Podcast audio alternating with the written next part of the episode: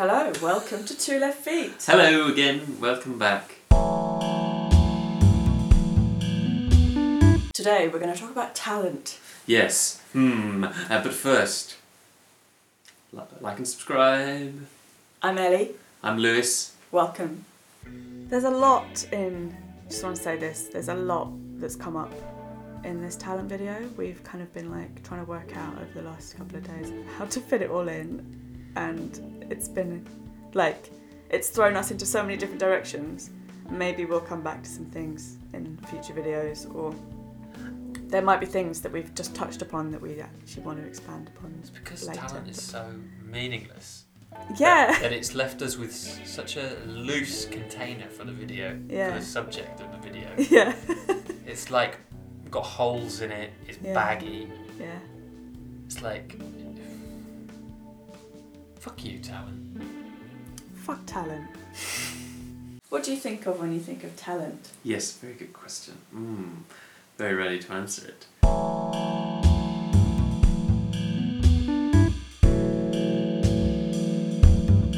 I always think of something which is almost supernatural that someone has, which is distinct from what other people have. Everyone's got their innate talents. No one can necessarily learn to do something as well as someone else who is very talented at that thing. So that's what the talent is in my mind. It's exclusive talents. Does everyone have a talent? No. Oh. That's the thing. Oh no. Not even like weird talents.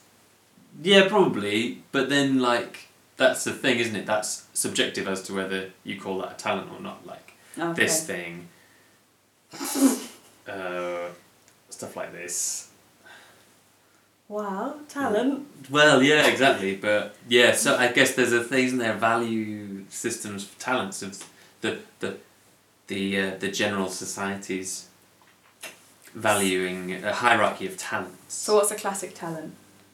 Oh, classic talent would be being able to cook. A classic talent would be like, this is a good example from my dissertation, which I have lost. Mozart. Mozart is a talent. No, he's a person who had a talent. He's a person who people consider broadly to have been a talented musician. He was sort of broadly talented, jack of all trades. Yeah. No, the musician. Considering is broad. And then what's a more unusual talent? Well, I'll show you again. That's fascinating. It's quite usual around these parts, but not everywhere. So that's like conceptually how I think of talent, and which makes me not a big fan of the idea. What do you think of when you think of talent? I would agree. Largely, it's the same thing that comes to mind. The things that I think of are singing, kicking a leg high, being able to like pirouette, or like being able to balance. Maybe like accomplish things with your hands, like playing the piano and singing at the same time, and like making that like come across like that's very easy to do. People say that you have a talented, I don't know, an ice skater who like can do all the tricks, but also looks graceful. Like there's something about charm and ease that are related to talent, where you don't think about the fact that this person might be trying really hard to do something, but somehow it comes naturally to them. This is my idea. The comes naturally thing, yes. Yeah. The occupations you think of when you think about talent, there are also things that people don't often think of as like very typical jobs. Yes. Like being a musician, or being a dancer, or being an ice skater or something. Yes. Ice skating is real, like, front of my mind for talent. Yeah, I guess it's also, just thinking back to like childhood images of people who would perform things. That was not in my head as a job. I just thought that there was like these people who could do amazing showy things, who would just kind of float around until they were called upon, and then they would do them.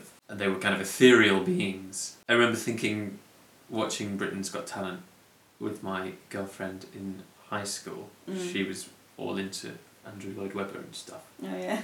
I became very aware that there was only like 2 or 3 things which people would do on that show. Yeah. It's like there was X Factor and that was all singing. Yeah. And then there was Britain's Got Talent, which was mostly singing. Yeah. And like some hip hop dancing, which obviously, I mean, this is like over 10 years ago, so the program's changed. It has developed. But I remember thinking things like computer programmers or writers are also considered to have talent, but we aren't seeing that on this. They can't be done on the stage like that. No, that'd be really good, like just long form writing. Amazing, yeah. Like people just really getting down to their poetry. Or like they've got like kind of like the graphs of their story arcs and like all their characters on a on a kind of what do you call them, flip chart, and there's spider diagrams, and they're like, well, so I've got all this. It's an option, we could work with it. I could probably go from here quite easily, but we could also do another version. Yeah, it's really like if I get some funding, I can take this to the next level. It's too many variables. You can't. I think that's something in this classic talent show. There's not variables to what is going to happen in this act. Yeah. Because I was thinking when you were talking about the graphs, I was like, oh, you could also have like a sort of scientist, like, or a mathematician. Yeah, exactly. Yeah. But then, if you had someone solving maths questions really quickly, I think that could fit onto Britain's Got Talent really easily. It's like doing that's a trick. A cube thing. Yeah.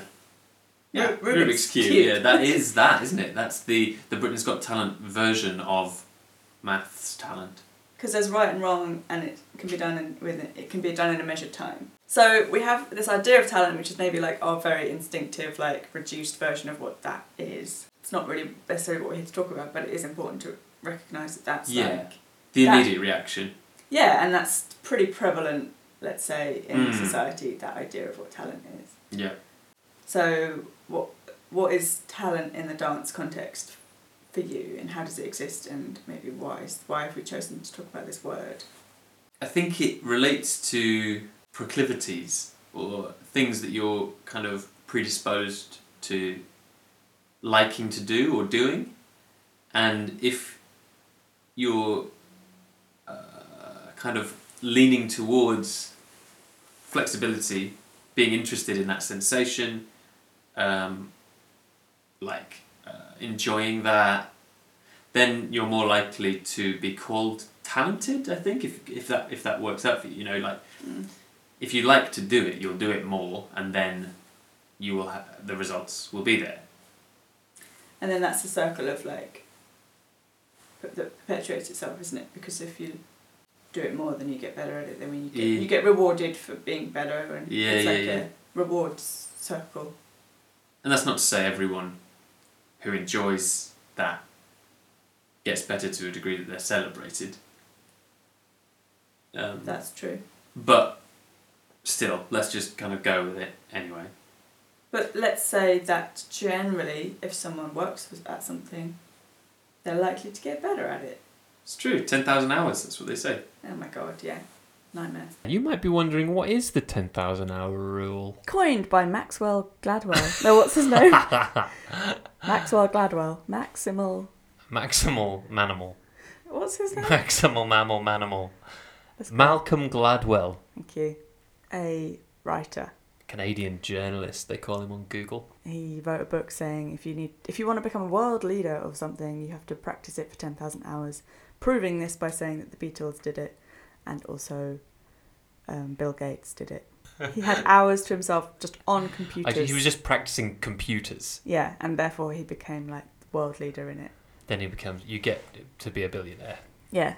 Oh yeah, it's all about the money. And the Beatles are supposedly the best band in the world. Yes, that's what this article about Gladwell's book said. It's like, they managed to become the best band in the world because they played for 10,000 hours in Hamburg? But just the fact that the idea that the Beatles might be the best band in the world is just like, so gross. Well, the Beatles are the best band in the world. Like, no, it's not even just about their ability to play music or write songs. It's about the character. It's about the story. It's about the hairstyles. It's the mythos. The ether. It's the ether that they had. Okay, so it's absolute bollocks. Bollocks, bullshit. The whole 10,000 hours thing, not the Beatles. So we're not just saying this ourselves, but the person who wrote the study that Gladwell based this theory on says it's also bullshit. You know, this is what happens when people want to make some money off someone else's scientific study. So it appears to me, allegedly, I'm alleging this, that Gladwell wanted to make some money. I haven't really looked in that much. I'm just saying allegedly, via my allegings, he wanted to make some money. He found a study which says something like you have to spend an amount of time to become an expert at something. And he goes, right, okay, how many hours is it? The guy, Ericsson, says, well, some violinists played for 7,400 hours up to the age of 20 and they became something which I was classifying as expert. And Malcolm goes, all right, everything. To be an expert at anything, you need to do not 7,400, but it's about 10,000, isn't it? 10,000 hours then. A bit more catchy. Round it up. It's got a good ring to it. So you're not going to round it down, are you? You become an expert at anything if you spend 10,000 hours practicing it. And then we say, well, Ericsson says, that is a provocative generalisation, quote. Yeah. Which I like. I like that quote. It's very good. It's very good. Yeah. It's very succinct. And I say, quote, yeah, I have some questions. Yeah. Gladwell, what kind of practice? Are you doing it with a teacher who's giving you tips? Or are you just at home fiddling around? Just fiddling over and over again with your computers, just fiddling. Do you have the right, gear and support? Are you just repeating the same thing over and over again, or are you changing it each time? There's also stuff like, okay, if you're talking about success, which is what Gladwell was talking about, which is not just skill level, but like becoming dominant in your field. So if you have a band like Sex Pistols where so-and-so, who's the guy in the quote? Sid Vicious. Not very good at playing bass, apparently. I don't know anything about these things. Took the world by storm. That doesn't, obviously things don't just depend on whether you can, do the skill. It's also about, what you do with it. Thundercat, as a bass player, is very different to Sid Vicious as a bass player. And I wouldn't say they have the same level of success. Or money. It's kind of really hard to measure. But, I mean, it's kind of, they're kind of adjacent. They're both famous bass players. Yeah. And it has nothing to do with that skill. So, it feels more like Sid Vicious was hitting on a cultural moment, which you can't practice for 10,000 hours. No. Hitting on cultural moments. I don't know. And he probably, I don't know if he was even intentionally doing that. It sounds more like, these punks were just in the right place at the right time.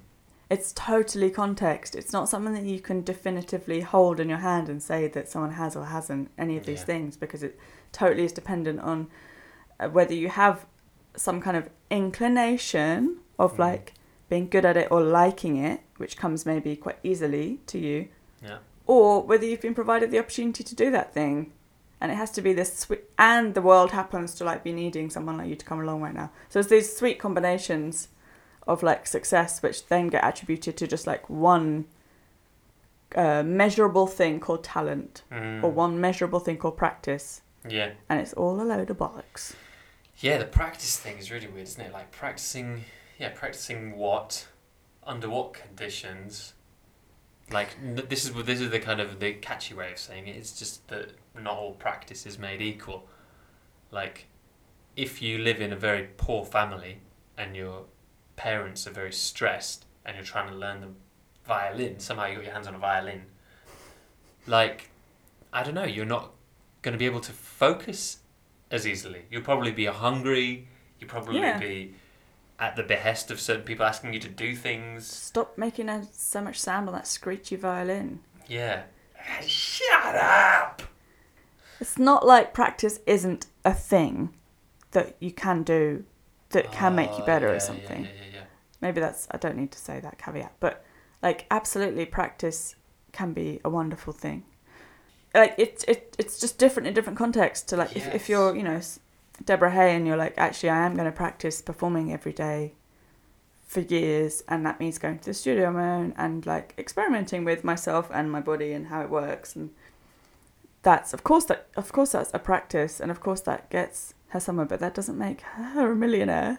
Like, yeah. So, like, it's just unrelated. Like, success and money and all these things are all so separate. But this that it's just pointless to make these rules up. This is what Malcolm Gladwell was hitting upon in terms of hitting on a cultural moment. He's hitting on the fact that everybody wants to get rich and feel lots of self-esteem and be able to display their talents, and they want to feel like that's just around the corner, or just around a corner, which might be quite far away, 10,000 hours, but still that corner can be turned.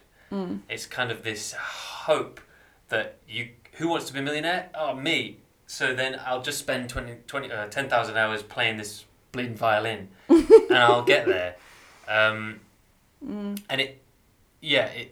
it's putting practice in the context of the goal, which is it's probably one of the worst ways to practice anything, is to think about a fixed goal that you want to achieve. I feel this way because I was brainwashed by my Alexander technique teacher at uni against the idea of what they call in that community end gaining, where you get into the mentality that you think about the end point that you want to gain, and then you just get so distracted by that you don't actually attend to the practice that you're doing. You don't ask pertinent questions because you're so fixed on everything you do has to shoot you towards this goal-oriented thinking. I think some self-help books will call it. Yeah. It takes you out of the moment that you're living in or practicing in, so you can't actually respond to your situation that you're in. Talent for me is always a bit of a pointless word, because I think it's something that's so easily kind of argued away. So it's a bit kind of random, like why you might be good at something, either because you want to do it or because you just happen to have gone to the right training. Yeah. Because of the situation that you were born into, perhaps. Yeah, so then it makes me think of, like, the whole idea of a meritocracy, this false idea that we live in a meritocracy where hard work or talent are rewarded fairly. We can insert here. Meritocracy! According to Wikipedia, meritocracy is a political system in which economic goods and/or political power are vested in individual people on the basis of talent, effort, and achievement, rather than wealth or social class. Advancement in such a system is based on performance and measured through examination or demonstrated achievement. Extra little tidbit from Wikipedia, though the concept of a meritocracy has existed since the dawn of capitalism. The term itself was only coined in 1958 by a sociologist called Michael Dunlop Young in a satirical essay called The Rise of the Meritocracy, which was basically a dystopian future UK, which sounds very interesting. More tidbits about searching meritocracy online. The top search results, other than dictionary definitions, are just a bunch of articles asking why it's not working and why it makes everyone miserable and that it's a false promise. Yeah. So me and Ellie watched a great video from that posh philosopher Alain de Botton on his trash channel, The School of Life. Lewis does a good impression. Meritocracy is one of the things that we'll be talking about today in our special video, which I recorded at my posh house with my wife, who's in our sex dungeon. That's what I think Alain de Botton is. I think he's a sex fiend of most deviant proportions. And you've deduced this from carefully studying a lot of his videos over the years. I've watched lots of the School of Life videos. Reductive as they are, they often... I don't know, I get hooked. They helped you through. They helped me through some more difficult times. No, it is good. It's a great thing that he's doing. We often feel that our emotions go unnoticed by others in our families. So there's that kind of thing. Yeah. But you might be unemployed. You might be sad. You might have a terrible life. I might be born into wealth. I'm fine. But the main thing for the sexual deviancy stuff is that he always says stuff about we might have a sexual preference that our partners don't quite agree with, so we need to find a way to talk to them about that in the most loving and open way possible. So he's kind of like and then maybe the picture on the animation will be someone with a whip or something. Mm. Or someone with leather boots. And it's like he's built this whole channel to get his wife to do stuff that he wants to do. That's so sad. That's awful. I don't know that that's true. It's tragic. That's my way of making me feel better about his quite sincerely... Yeah. Moralistically good influence on the world. I like to make fun of him. And stop yourself getting jealous of the fact that he might have a better sex life than you. Exactly. Yeah. You never get the whip out when I want you to. All right. We'll talk about this later. So meritocracy, it's the American dream. Well, it's the ideal society. It is a development out of feudalism, right? Right. Feudalism is a word which very broadly describes how society worked economically in medieval Europe, before our current market society, aka capitalism. Karl Marx defined feudalism as a classed society led by the ruling aristocracy, who owned the land and controlled the people who lived on it. The system was based on the exploitation of the peasants, or serfs, who were bound to the farmlands. Serfs had no rights and could not leave the land, but they would be allowed a portion of the land to provide food for themselves. And in theory, they would be protected by the landowner's military from any outside force. Marx said, "In pre-capitalist systems, it was obvious that most people did not control their own destiny. Under feudalism, for instance, serfs had to work for their lords. Capitalism seems different because people are, in theory, free to work for themselves or for others as they choose. Yet most workers have as little control over their lives as feudal serfs."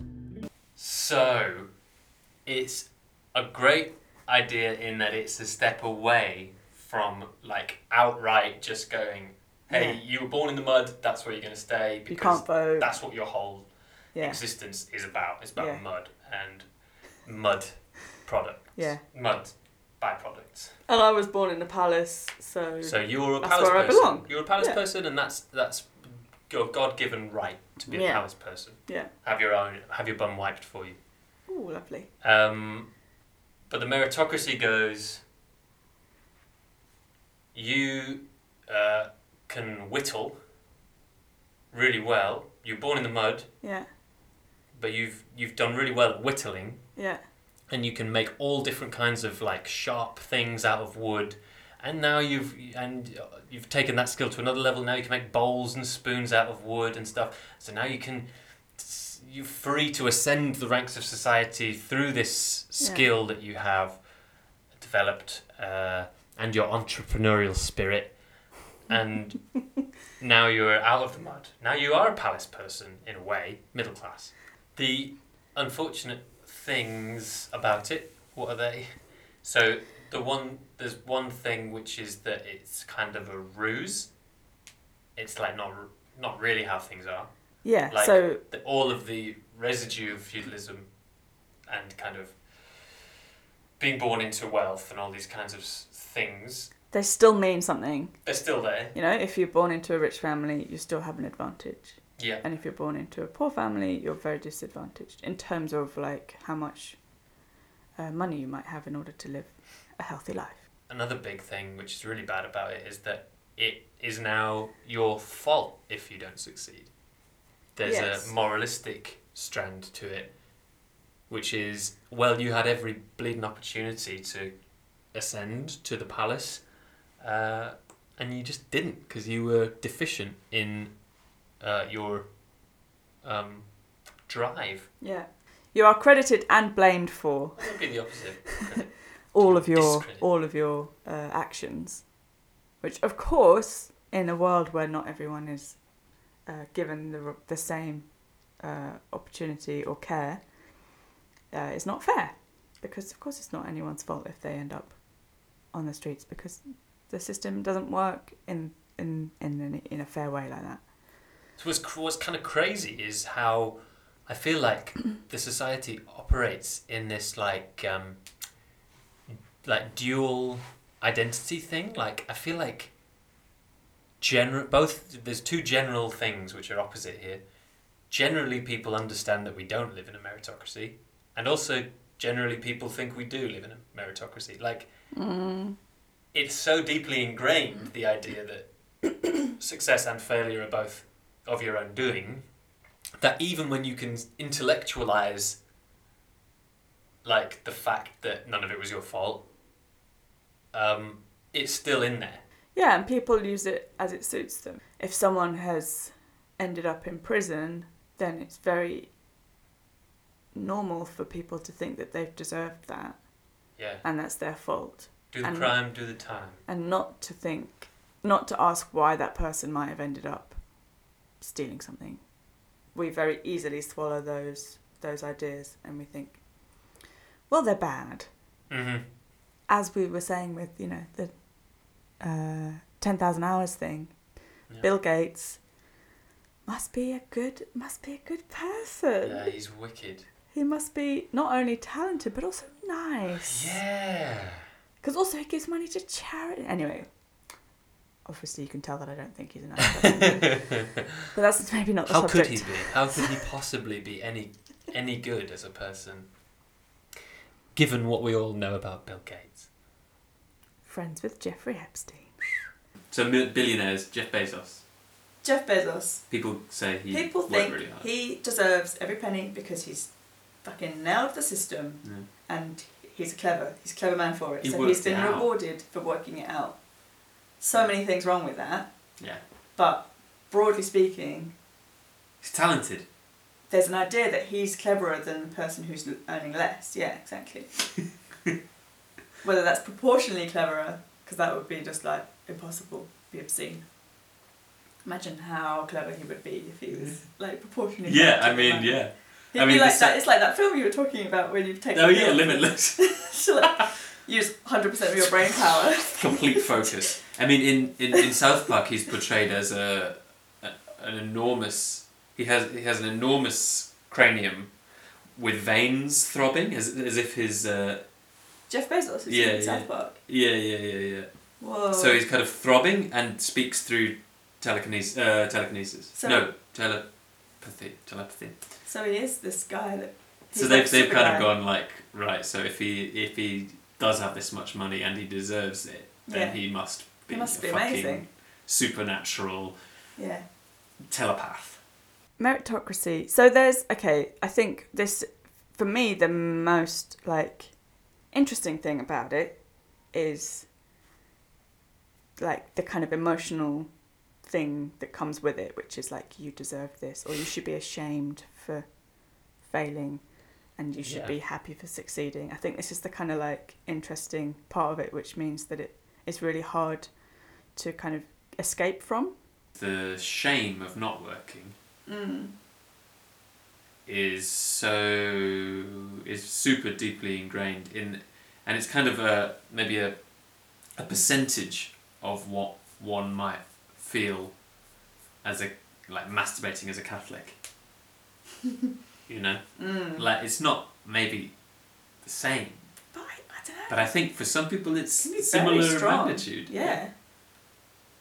And it may be even stronger, actually. Whoa. To hazard a bold gesture. The idea of it is seen as a great thing, and then, and I don't think it is a good thing. Yeah. And also, the thing, this great thing, is not actually what we have.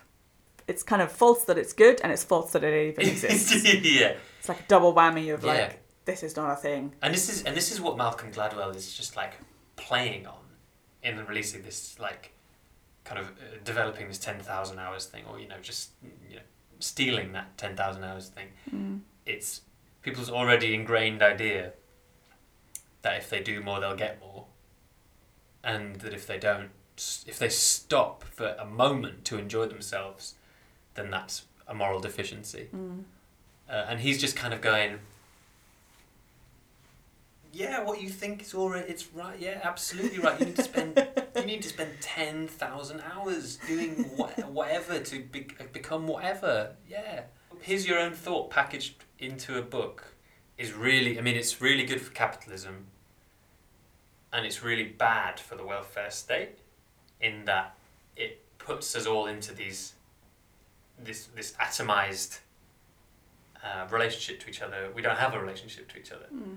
We don't have any responsibility to anyone else, because we are so busy trying to make things better for ourselves, and then that coupled with the fact that that's not how the society works means that we are eternally, infinitely chipping away at trying to rise the ranks of the meritocracy, which is impossible to do. Mm. So we never stop, never really achieve anything. Yeah. It's like an endless, like you can't rise the ranks. Like I think that's just like the number of people who actually do a Bill Gates. Like generally speaking, society is getting richer, but in terms of like this idea of like leapfrogging kind of into somewhere that you weren't born into. Yeah. It's very rare. And I think it's like the whole kind of culture that we live in is based on this like carrot dangling. Mm-hmm, mm-hmm. And constantly it's on you for not being able to jump to catch that carrot, when actually like it's like playing the lottery. Like the chances of you actually doing that is just kind of ridiculous. And then we get all hung up about like these stories of sort of people getting into Oxford University from an inner city London school, or we have, you know, all these kind of wet dreams about these people that have achieved it, but it doesn't paint a picture of actually what's happening in society, which is that people are still living in poverty. People, like most people, are still living really hard lives, and most people are not getting the healthcare they need.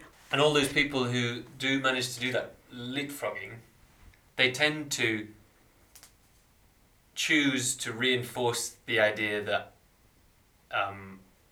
anyone could do it. Well, kind of, I feel like I must have heard Alan Sugar say this. Like, I pulled myself up from my bootstraps, and I, got my Amstrad computer out, and I did my 10,000 hours, and I'm a fucking wide boy, you know. Like, I went round and I did the fucking thing, you know. That's why don't you do it? You know, you can do it. It can be done. Yeah. If you just set your mind to it. Yeah.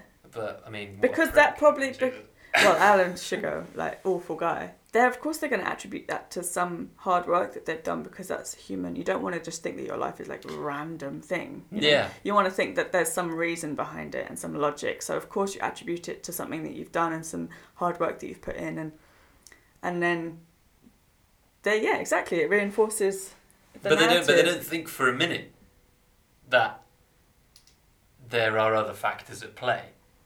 Well, it's pulled the ladder up, I suppose. Exactly. This is it. It's the pulling the ladder up. Yeah. You know, it's also on the people that are born into that status.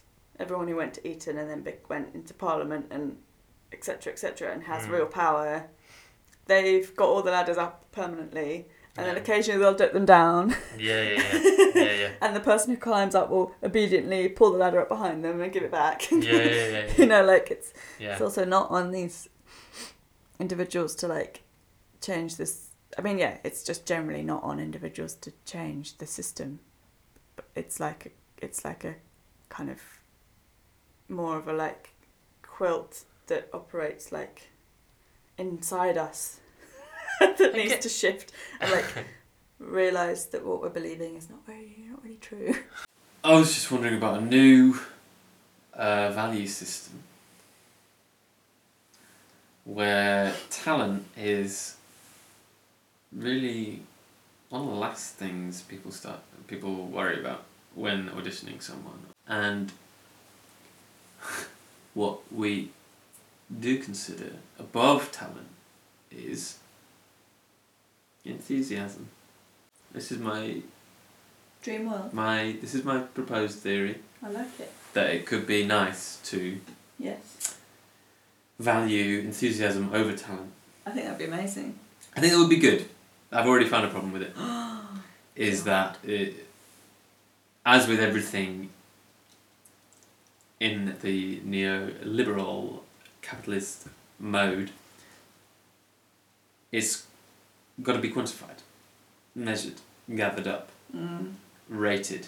So I think enthusiasm is already part of the equation to quite a big degree. Yeah.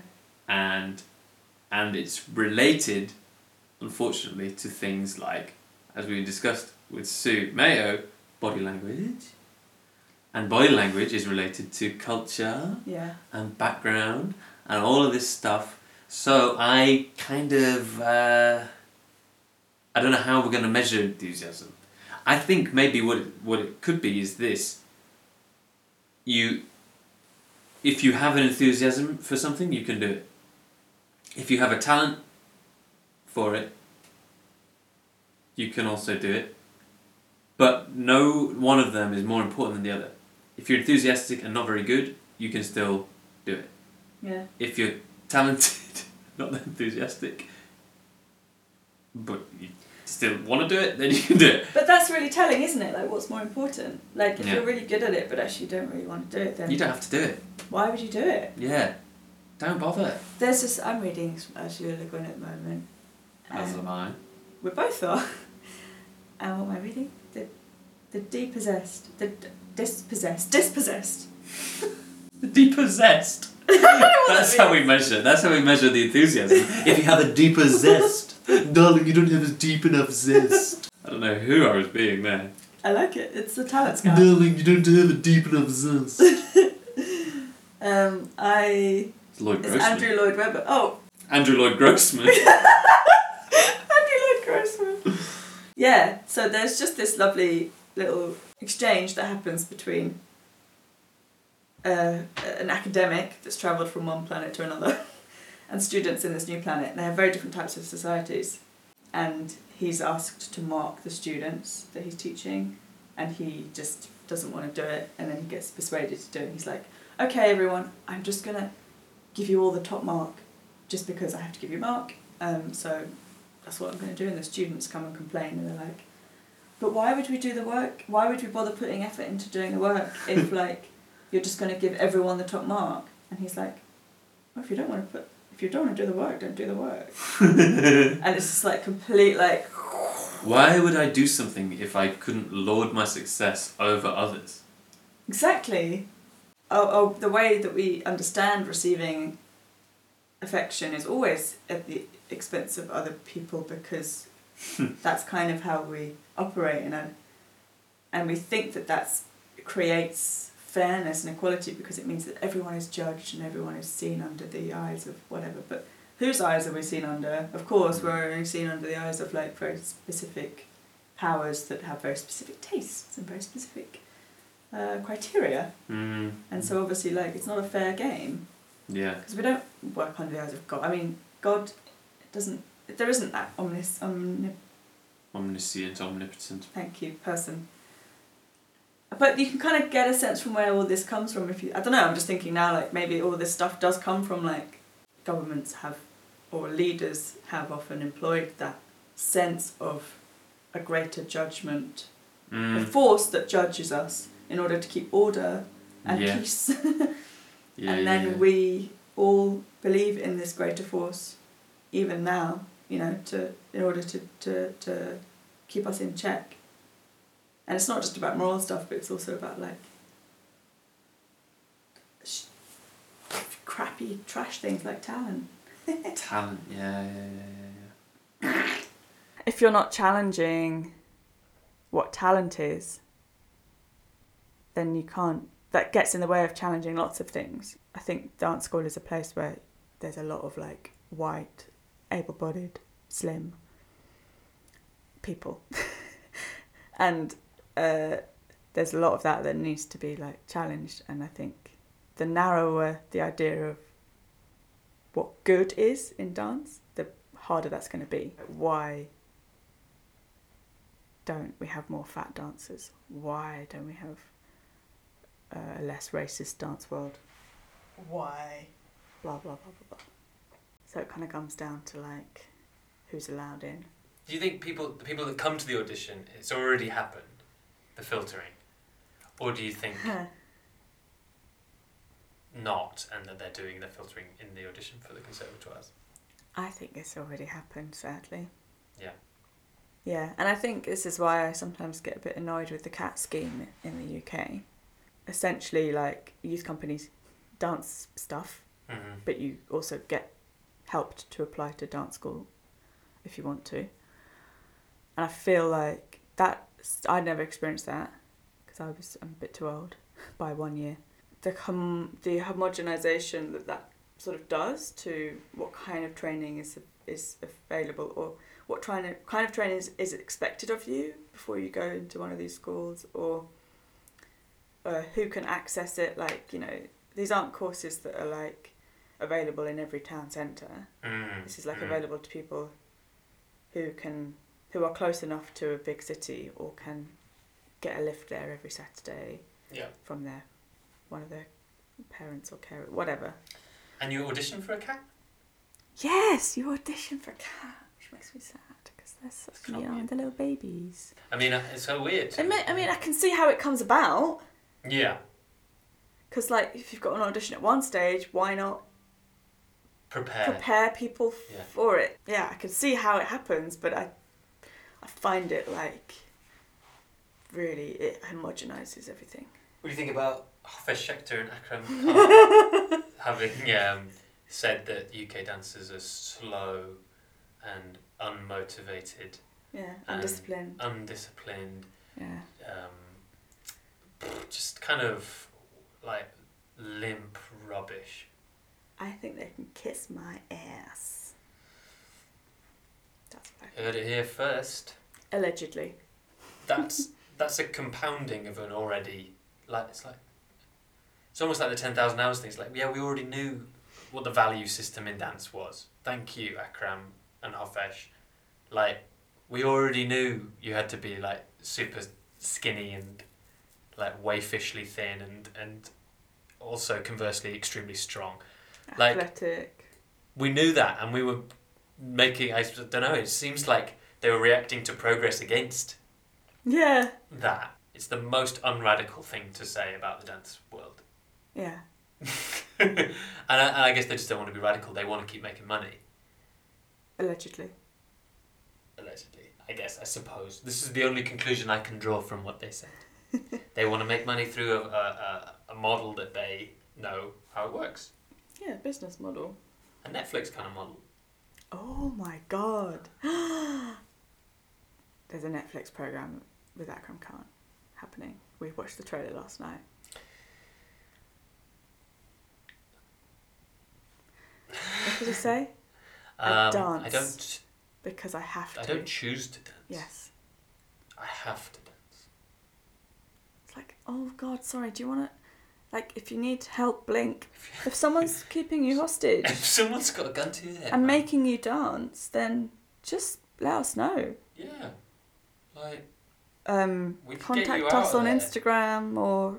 Yeah, so he's got his own problem. Yeah, that's a bit worrying. Kind of weird that he puts that on other people as well. But...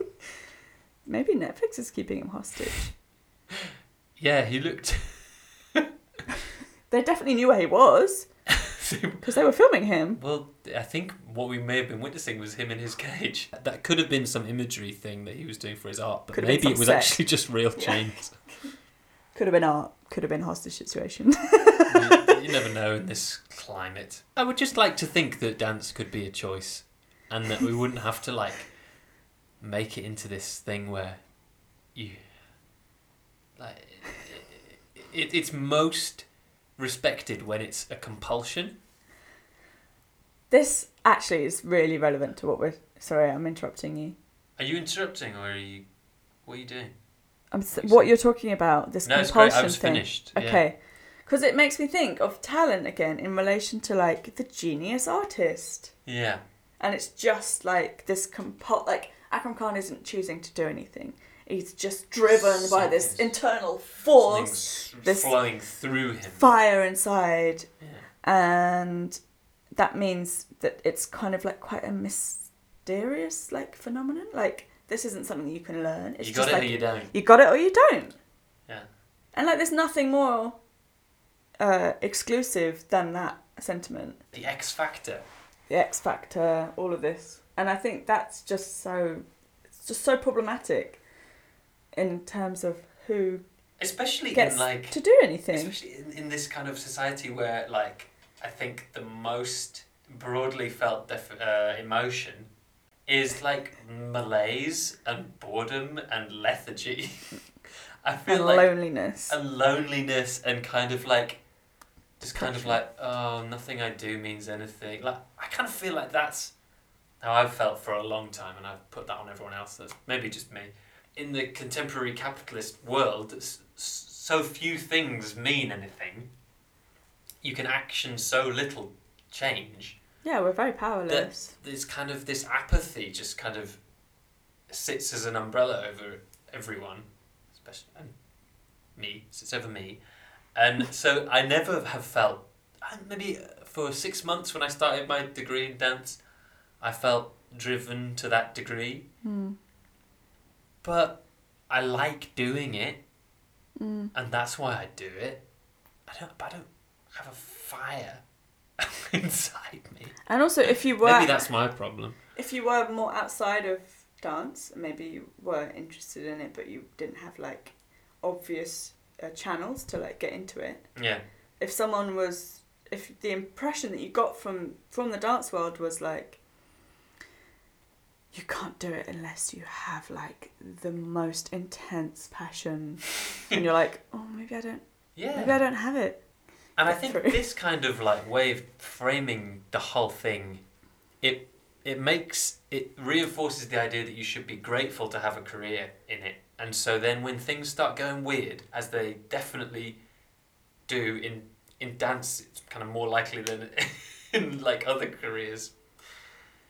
You know, people start treating you like weird. Then it's hard to... You're so grateful to be where you are that you don't... You find it an extra hill to climb to criticise working environments, to demand that you're treated properly. Yeah, like... Because you've been browbeaten at every stage. Yes. Going, like, you should be grateful to be where you are. You're special. You're working so hard and that's great, but you should push harder. Yeah. Yeah. It's all sort of exceptionalism, and it's not just, like, that you might just deserve to have a job. Or you just deserve to be, like, treated sort of fairly and be paid normally. And it's kind of like... Not fetishised. Yeah, fetishised, yeah. Thank you so much for watching. Thank you so much for supporting us. Make sure you like and subscribe. That just helps with the bleeding algorithm. What would you like to say? Thanks for listening. We've had a great time. Yeah, we had a really nice time. I'm Ellie. Smiles. I'm Lewis. We are Two Left Feet. We're Two Left Feet. Bye-bye. Bye.